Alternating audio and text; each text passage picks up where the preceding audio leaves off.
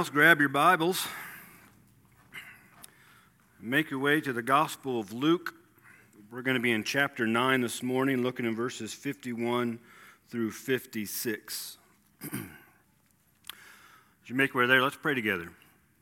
Father, we, we thank you that you're a great, mighty God and you love us and you revealed that love for us. We thank for the testimony that Sandra uh, led us with this morning and just be able to gather in your name to lift your name up on high, to worship you and your, your holiness. And Father, we just ask that your scriptures just be open to us this morning. Your Holy Spirit would speak to all of our hearts, that uh, we would be ready to hear what you have to say. We have ears to listen and eyes to see. And uh, Father, just give me the, the words. Uh, don't let me get in the way of what you want to do here this morning. And uh, I pray for everyone here this morning, Lord, that we would just uh, continue to worship you through the teaching and listening of your word and understanding it and being transformed by it. Lord, if there's someone here this morning who doesn't know you as their Lord and Savior yet, or have yet to make that, that commitment and following your example in baptism, Father, I pray your Spirit to speak to their hearts in the way it can. Lord, and you would just move them to be obedient to what you lay before us in your word. If someone here doesn't know you, Lord, let this day be the day of their salvation. We thank you for the great passion you have shown through your Son, Jesus Christ. And uh, we thank you for saving us and forgiving us and giving us eternal life and calling us yours and heirs to your kingdom. Continue to guide and lead us and be our shepherd. Forgive us if we failed you in any way. We pray this in the name of Jesus. Amen. so, um, some of y'all know this about me. I'm a Middle Earth fan. Uh, for some of you who don't know what Middle Earth is. Uh, it's the world created by J.R. Tolkien, uh, particularly with The Hobbit and The Lord of the Rings. And uh, one of my favorite lines in the movie The Hobbit is actually near the very beginning of the movie as Bilbo Baggins comes dashing out of his house under a hill and he's running to catch up with the dwarves. And one of another hobbit asks, Where are you off to, Bilbo Baggins? And his response is, I love it because I say it almost every time we get in the car as is, I'm going on an adventure. And so he takes off running. And I bring that up, not because we're going to be talking about Lord of the Rings or the Hobbit or anything like that, but our passage this morning, Jesus and his disciples, most likely a group of other people following him, are going on an adventure. They're on a journey to Jerusalem. As a side note, before we did in our passage, there is a debate about our passage this morning about when did this actually take place. In our passage last week, we were in the Gospel of John, chapter 7, and Jesus was confronted by his brothers. They wanted him to go down to Jerusalem to the Feast of Booths, and he responded to them that it was not his time. Of course, we looked at a couple verses after that and found out that he did, in fact, go, uh, but he did it in private. With this series, what we're trying to do is we're trying to bring all four Gospels together as chronologically as possible to get the full meaning and picture of Jesus' ministry. And that's not always easy. And the reason I brought up the debate, because our passage this morning is debated between scholars about when it actually occurred within Jesus' ministry. Did it fall with John chapter 7 and Jesus journeying down to Jerusalem for the Feast of Booths? Uh, could be Feast of Booths was six to seven months before the Passover festival. And we're going to attach this passage to that, but we're also going to work it out with the Passover and what the implications were with that. And so, again, many scholars debate because of the language in the passage. In any case, we know that this event happened. Uh, Luke records it from eyewitnesses. If you open up the very beginning of the Gospel of Luke, you see that he gathered this information from eyewitnesses. Luke also wrote the book of Acts. All we do know for sure, whether or not the timing is correct, is that Jesus is the re- in the region of Samaria. And so let's read it and we'll walk through it. Beginning in verse 51 of Luke chapter 9, the word of the Lord says, When the days drew near, for him to be taken up, he set his face to go to Jerusalem. And he sent messengers ahead of him who went and entered a village of the Samaritans to make preparations for him. But the people did not receive him because his face was set toward Jerusalem.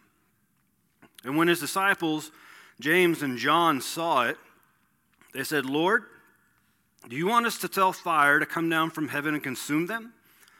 But he turned and rebuked them, and they went on to another village. So the debate really is in verse 51, and when it says, When the days drew near for him to be taken up, again, Luke is the writer of this gospel. He gathers from eyewitnesses. He also writes the book of Acts.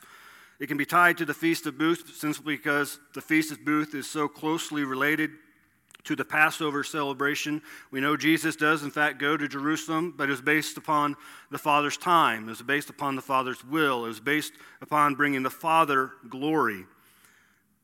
But Luke uses this phrase frequently in pointing to Jesus' ultimate sacrifice on the cross, his resurrection from the grave, and ultimately his ascension back into heaven. Now, Luke wasn't an apostle, he was a colleague of the Apostle Paul's. So he probably got some of this information from the Apostle Paul, but we know that he traveled with Paul, and you can find that in the book of Acts. What is important about this event is not so much the timing, of when it actually occurred, but the resolve of Jesus. And Luke points this out twice. He says that he set his face to go to Jerusalem. And then he says it again just a little bit differently in verse 53. His face was set toward Jerusalem. And so we learn something about Jesus just in this simple phrase, and that's the determination of Jesus. Jesus was all about completing the Father's plan even before time began. His face being set meant that he was determined. He was determined and set in completing the plan to which the Father had set in place. Now, if it is connected to the Feast of Booths in John 7, we know that from that passage in John 7 that the Jews were seeking to kill him. Jesus knew the religious leaders had a determination to see him dead. Jesus knew when it happened, it was going to be a horrendous death. Now, if this was the Passover journey to Jerusalem, then Jesus knew in this moment that this would be the very last time that he would be making this journey. In either case, Jesus knew that the time on earth was coming to a close, and yet he chose to go. He was determined, his face was set. And this is what is so remarkable about Jesus. He knew about the pain that was awaiting him in Jerusalem.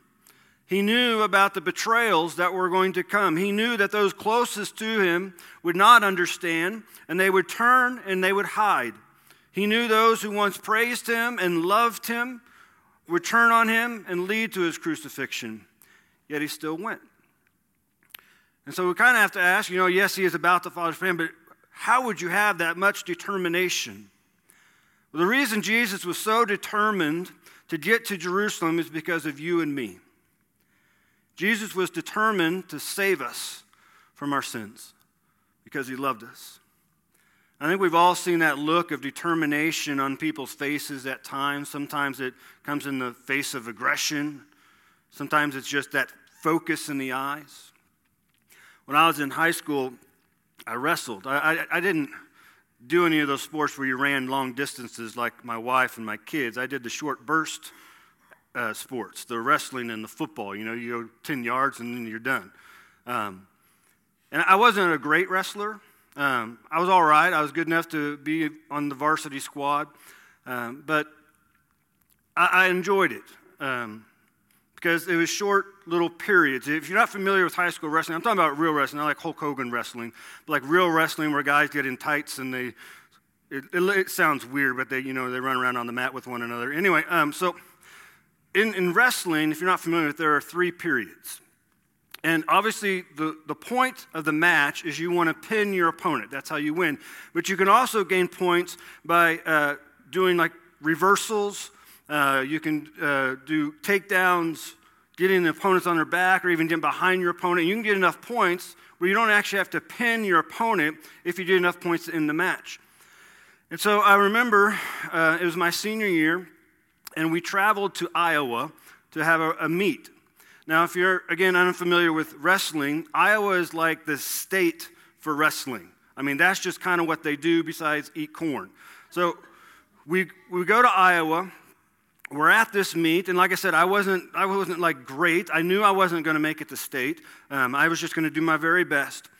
And as we get there and we're warming up, the, my wrestling coach comes up to me and tells me about the individual that I'm going to be wrestling that night. And he was ranked in the state of Iowa. And so I knew that meant he was pretty good. Um, he had been wrestling since he was in diapers, and so he had experience on me. We were about the same size. He was a lot quicker than I was, but uh, I think I had the strength on him, so I felt like the match should go okay. Uh, and, and so I was determined, knowing my opponent, that I'm at least going to put up a fight. I'm not going to let him pin me like within the first 30 seconds. I'm going to make it tough for him. And so we, the match began, and two high school guys in tights started hugging, and well, he, he was fast enough and had more experience that he got behind me. So point for him, and he got me what was called a half Nelson. So a half Nelson is when his arm is like that and my arm's like this, and we're standing up at this moment, and he squeezes so tight, I black out. I didn't have any oxygen. And so, I mean, everything went black. My brain was still functioning because as soon as that moment happened and I couldn't breathe, uh, I started to collapse because you need oxygen to stand or, or to move. And my brain was telling me I was falling. And so, as I hit the mat, luckily I came to my senses because I hit on my head, and his grip loosened just enough. And when I came to, the spirit of Samson came upon me and I was so mad, I was so angry, I had so much aggression that I got out of his hold. I got behind him, I put him in the same move, but we're on the mat, and I made him black out. In the name of Jesus, of course. As I get off the mat, because I, I, ended up winning, I pinned him because, well, he wasn't breathing. But anyway, my wrestling coach, knowing the circumstances, knowing who this kid was, knowing where I was as far as a wrestler. He just looked at me and said, What happened? So I told him, well, I blacked out, and then I made him black out. And so his, his plan was just do that every time. but I was, I was determined that I was going to make this gentleman pay. And when we're determined to do something, here's the thing nothing's going to stop us, and nothing's going to stand in our way. This is what our passage is telling us about Jesus. Nothing was going to stand in his way to complete his mission. His disciples were not going to be able to talk him out of it. The religious leaders, though they wanted him dead, weren't going to scare him off. The rejection of the people wasn't going to make him rethink it. It also tells us that Jesus was in complete control on what was going to take place in Jerusalem. It wasn't the religious leaders' desire to kill him. It wasn't Judas's betrayal of him. It wasn't the guards who beat him. It wasn't Pilate who gave the order. Jesus was in complete control of all of it because he was determined to do it. He let it happen according to the Father's will. The second thing we see in our passage comes from verse 52 through 53. So Jesus sends a public relations ministry team on ahead of him into a village in the region of Samaria. And we're not told what village this, this is. Luke doesn't give us that information. It's possible it's the same village that Jesus went to in John chapter 4 when he encountered the woman at the well, but we don't know. But we do need to gain a little background concerning the Samaritans and the Jewish people and their relationship with one another. Now, this journey that Jesus takes is a little abnormal because most Jews would avoid Samaria altogether. They would go the long way around. But what we see in Jesus' ministry, he doesn't do that. He goes right through it. The Samaritans to the Jewish people were viewed as half breeds. When Assyria came into the region and they conquered the land, the people of Samaria began to intermarry with the Assyrians. And so they got titled as half breeds or mutts because that was forbidden by God. So this led the Jewish people who didn't intermarry with the Assyrians to declare that the Samaritans are therefore cut off from God and they can no longer come to the temple to worship him there. That then led the Samaritans to say, well, we'll just build our own temple. And then they declared that when it comes to the Old Testament, what the Jewish people kept to as their Bible, that it was only the Pentateuch, are the first five books of the Old Testament, which is actually the Word of God. And with that declaration, they declared actually the Jewish people were cut off from God because they weren't worshiping God lawfully. And this, of course, ruffled the feathers of the Jewish people. And so they came into Samaria and they destroyed their temple. And if you look in John chapter 4, when Jesus encounters the woman at the well, the argument is where do we worship? We say we worship on this mountain, but you say we must worship in Jerusalem. And so the Samaritans and the Jewish people basically started a holy war. war. Now, it wasn't unheard of for Jewish people to travel through Samaria, but they would never, never stay in a Samaritan town. They would never eat Samaritan food because they believed that would make them unclean. Now, in Jesus sending an entourage to make preparations for him in verse 52, the meaning is, is that Jesus is sending this group into this region, this village in Samaria, in order to find a place for lodging. He was going to stay there. You see, Jesus understood it's not what we put into our bodies, it's not what we touch that makes us unclean, but it's all a matter of the heart. With also, with that said, Samaritans, it wasn't unheard of in history that when the Jewish people would make the pilgrimage from the north to the south or from the south back to the north, it, it was not unheard of that the Samaritans would sometimes attack those Jewish pilgrims and they would sometimes kill those people. There's a lot of animosity between the two groups. Yet throughout the Gospel of Luke, the Samaritans are almost always seen in a positive light. For example, one of Jesus' more popular parables is the parable of the Good Samaritan. This is, in fact, the only time in the Gospel of Luke where the Samaritans are depicted in a negative light. But we learn something about their reaction to Jesus, and that is the rejection of Jesus. Now, the passage gives us the reason they rejected Jesus because Jesus was determined to go to Jerusalem. He had his face set towards that. And so the rejection of Jesus is therefore based upon the histories of the Jews and the Samaritans and their preconceived notion about the temple that was in Jerusalem. And so we've already been seeing this a lot in Jesus' ministry. Not everybody is going to accept Jesus Christ. Jesus even tells us flat out that there are going to be more people who reject him than accept him. Because to accept Jesus Christ is to get on the narrow road, which is hard, but he says it leads to life. But those want to take the wide road, those who reject him, because it's easy, but he says that one goes to destruction. And as we see last week concerning God's will, it is God's will or his desire that all people would be saved. But at the same time, God knows there are going to be people who will not accept his gift of salvation that is only found through Jesus Christ. And so, what we learn about the rejection of Jesus by the Samaritans lets us know why other people today reject Jesus. The first reason is their history. And I've encountered a lot of people throughout my time in ministry who are opposed to Christianity not because of Jesus Christ, but because of what the church or Christians have done in the name of Christ. They have a history which has led to painful moments and have resolved that they want nothing to do with Christianity. They want nothing to do with the church. They want nothing to do with any form of religion. They don't want to hear it.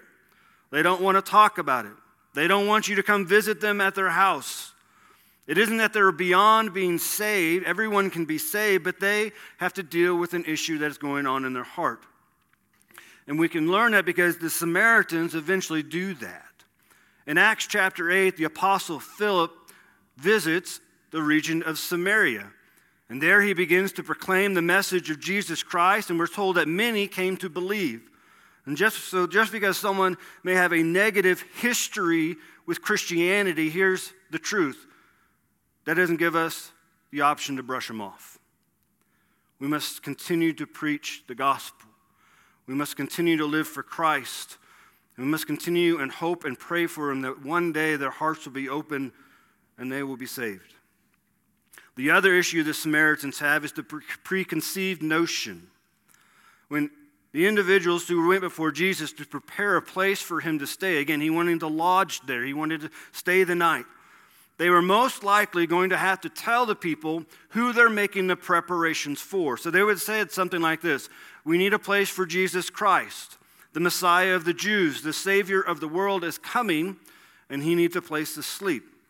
We can see this preconceived, preconceived notion that the Samaritans have, again from John chapter 4, the woman, when she asked about where the right place to worship was. With this, the Samaritans, like I said, didn't believe the bulk of the Old Testament. So the prophecies that we have concerning Jesus Christ, they wouldn't have had any knowledge about it. They wouldn't have seen that as truth or God's word, even though there are prophecies within the first five books.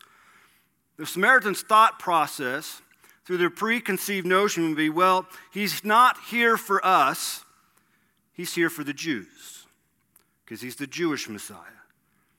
Even though Jesus came to save all people, today people come with their preconceived notion about Jesus Christ and Christianity.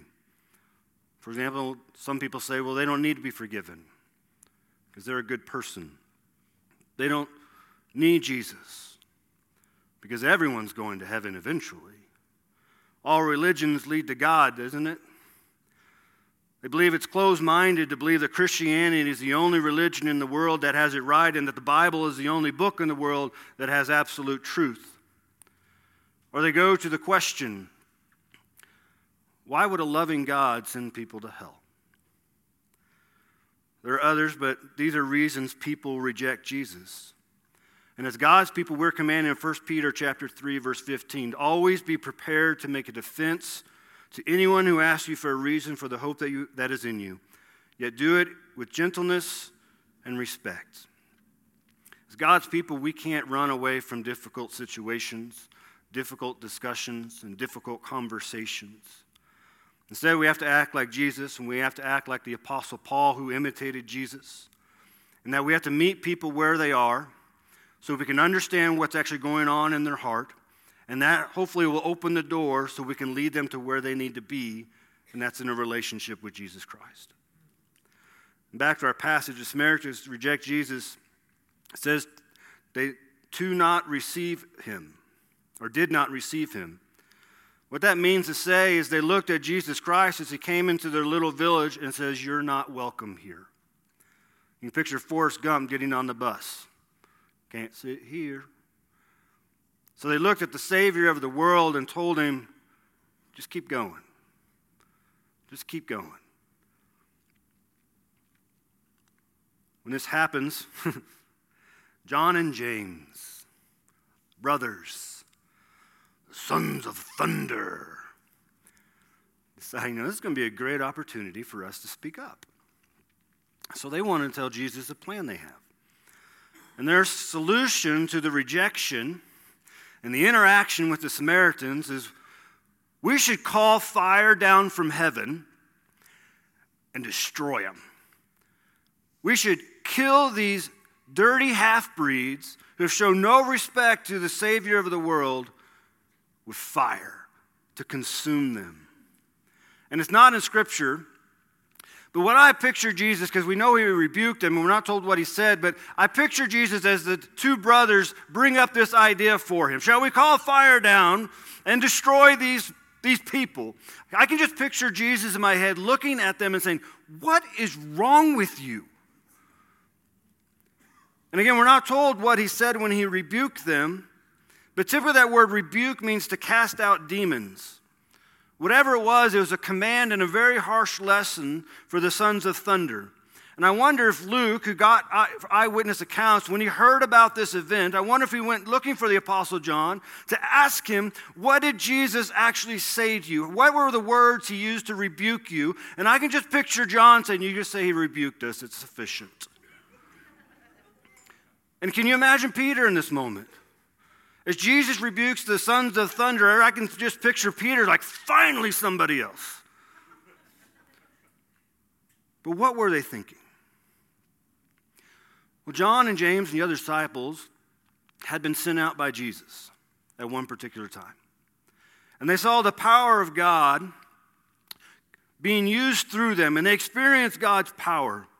They were casting out demons, they were healing people, they were proclaiming the gospel. They knew that God wanted to and could use them. And in this moment, when they're asking about bringing fire down from heaven, here's what's going through their thought process. They're thinking about a story that took place in the Old Testament. It's found in 2 Kings chapter 1. And the story concerns the prophet Elijah.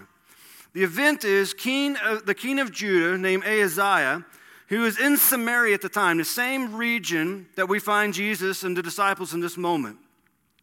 And King Uzziah had an accident where he fell and he was unable to move. And so it leads the king to send messengers to Beelzebub, the god of Ekron. That would be a false god. And he led, wanted the messengers to go to this false god to ask if he would recover. So as the messengers are on their way to Beelzebub, Elijah confronts them. And he says, I want you to deliver this message to the king of Judah. Is it because there's no God in Israel that you are going to inquire of Beelzebub, the god of Ekron? Now, therefore, thus does the Lord, you shall not come down from the bed to which you have gone up, but you shall surely die. Now, you can imagine when the messengers go back to the king to report what the prophet Elijah told them, how happy he would be in that moment.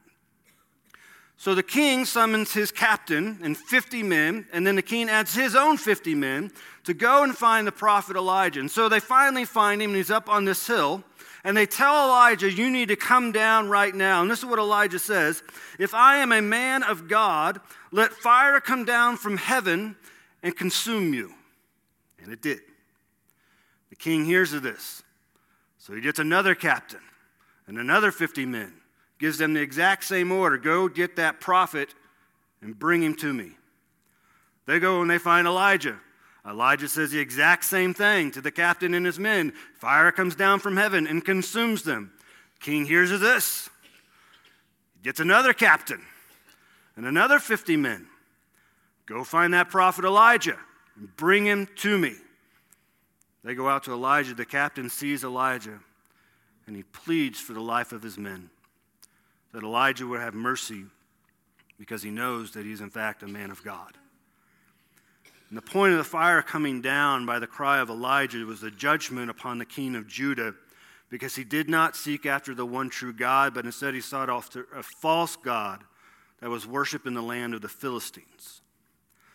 So in our passage, James and John are viewing the rejection of Jesus by the Samaritans in the same, as the same sort of offense of the rejection of God and the practice of idolatry by the king of Judah.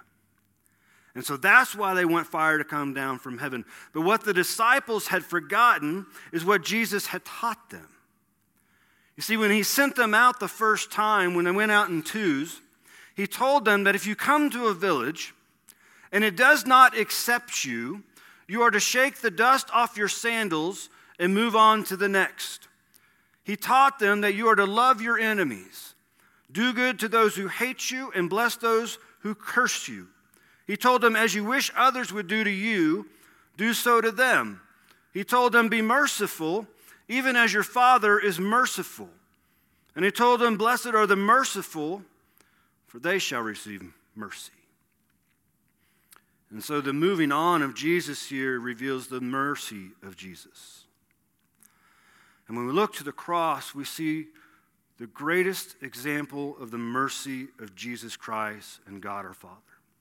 Not only through his taking our punishment for our sins, but if you remember the story, as Jesus hung there on the cross, breathing his final breaths, there were soldiers at the foot of the cross mocking him and gambling for his clothing. And as Jesus looked down at this spectacle for people he was dying to save, you know what he said? Father, forgive them, for they know not what they do. Interesting. The word mercy means kindness, it means goodness, it means grace, pity compassion. So Jesus wanted his disciples, and he wants us to understand when people reject the gospel, they aren't rejecting us, they're rejecting Jesus. The disciples and Jesus' entourage, as they came into this village, were not the ones being rejected. It was Jesus. And though the disciples wanted to bring judgment upon the Samaritans, Jesus wanted to understand that's not your place. You're in no place to judge another. They forgot another lesson in Jesus judge not, that you be not judged. For with the judgment you pronounce, you will be judged, and with the measure you use, it will be measured to you. And so Jesus was giving his disciples a physical illustration on what he had been teaching them up to this moment. And it's captured in that very last verse, verse 56. And they went on to another village. Even though things didn't go the way they planned, even though things didn't go the way they probably imagined, even though it seemed like everything was going wrong in this village, even though their feelings may have been hurt, the truth of verse 56 is the ministry must go on. I preach every Sunday, pretty much. And every Sunday, as I prepare the message, my prayers for whoever's going to be here on Sunday morning, if they're already a child of God, that they would come to a deeper understanding of Scripture, that they would be transformed a little more like Christ, and they would be sanctified just a little bit more from this world. I also pray, as I get ready to preach a sermon, if there is at least one person here who does not know the Lord Jesus Christ as their Savior, that this coming Sunday would be the day of their salvation. Now, I don't know if my prayers get answered for my brothers and sisters in Christ. I mean, I've seen some of you grow in miraculous ways in the last almost seven years. But I do know that in the last several months, there hasn't been anybody walk down this aisle to be saved. So, does that mean I shouldn't preach next Sunday if that's what happens again today? No. Why? Because the ministry must go on. And so, when you feel rejected for sharing or proclaiming or living or talking about the gospel, don't let that become a hindrance for you to keep pushing on. Because the ministry must go on. And when you're involved in ministry, and things aren't going the way you think they should go. It's becoming a complete train wreck. Keep pushing on because the ministry must go on. When you're involved in the nursery and every baby is pooping at the same time, keep doing the ministry. It must go on. When you're in children's church and you feel like you're in the midst of Lord of the Flies, keep doing it. The ministry must go on. We must have the determination of Christ, and no matter what happens, we are going to press on as God's people, and we're going to do it with mercy and compassion and grace and love and sometimes pity for those people who reject Christ. But we must press on. Because the ministry, and God has called us all to the ministry, is never going to be done until God brings us home. Someone may need to hear this truth again. It's recorded twice, as I mentioned, verse 51 and 53. Jesus set his face to go to Jerusalem. Jesus was determined to go to the cross to pay the punishment for your sins, and nothing, nothing was going to stop him from doing that. And that's why we call it good news, or refer to it as the gospel because God created you for a relationship with Him. And your sins are what are separating you from that relationship. And you may have a preconceived notion, well, I'm a good person and all good people go to heaven, but that's not true. That's not true at all. There are good people who go to hell. Because that's why Jesus Christ had to come. He had to come to pay the price for the sins of the world by dying a painful death on the cross. They placed him in a tomb, but he walked out three days later to show he has the power over death, the authority to forgive sins, and grant eternal life. And if you're here this morning and you believe that be, to be true, but you haven't admitted to God you need his forgiveness and you need Jesus to be your Savior, and you've not made that a public confession of faith, and that's why we come this time of invitation. We stand and we sing, but if you know I need to be saved today, then I'm going to beg you to step out into the aisle and come down. And all you have to say is, Pastor Mike, I, I need to be saved. We'll pray together, we'll celebrate together, and I promise you there won't be a person in this room who won't celebrate with you. Let's pray. Father, thank you for this day. Thank you for loving us and taking care of us, and Lord, showing us compassion and mercy. Thank you, Lord, that nothing can separate us from your love. Thank you, Lord, that one day we're going to be with all the saints that have gone before us to be able to sing, Holy, Holy, Holy. Thank you for loving us and taking care of us. And Lord, if there's someone here this morning who's on the edge of wanting just to give up, Lord, I pray that your spirit would strengthen them and give them a peace. And if there's someone here this morning who's yet to confess you as their Lord and Savior, Lord, I pray that this would be the day of their salvation. I pray your spirit, for your glory, would get a hold of their heart and their eyes would be open to the truth. Forgive us if we failed you in any way. We ask you to continue to be glorified in this time of invitation and response. And praise in the name of Jesus. Amen.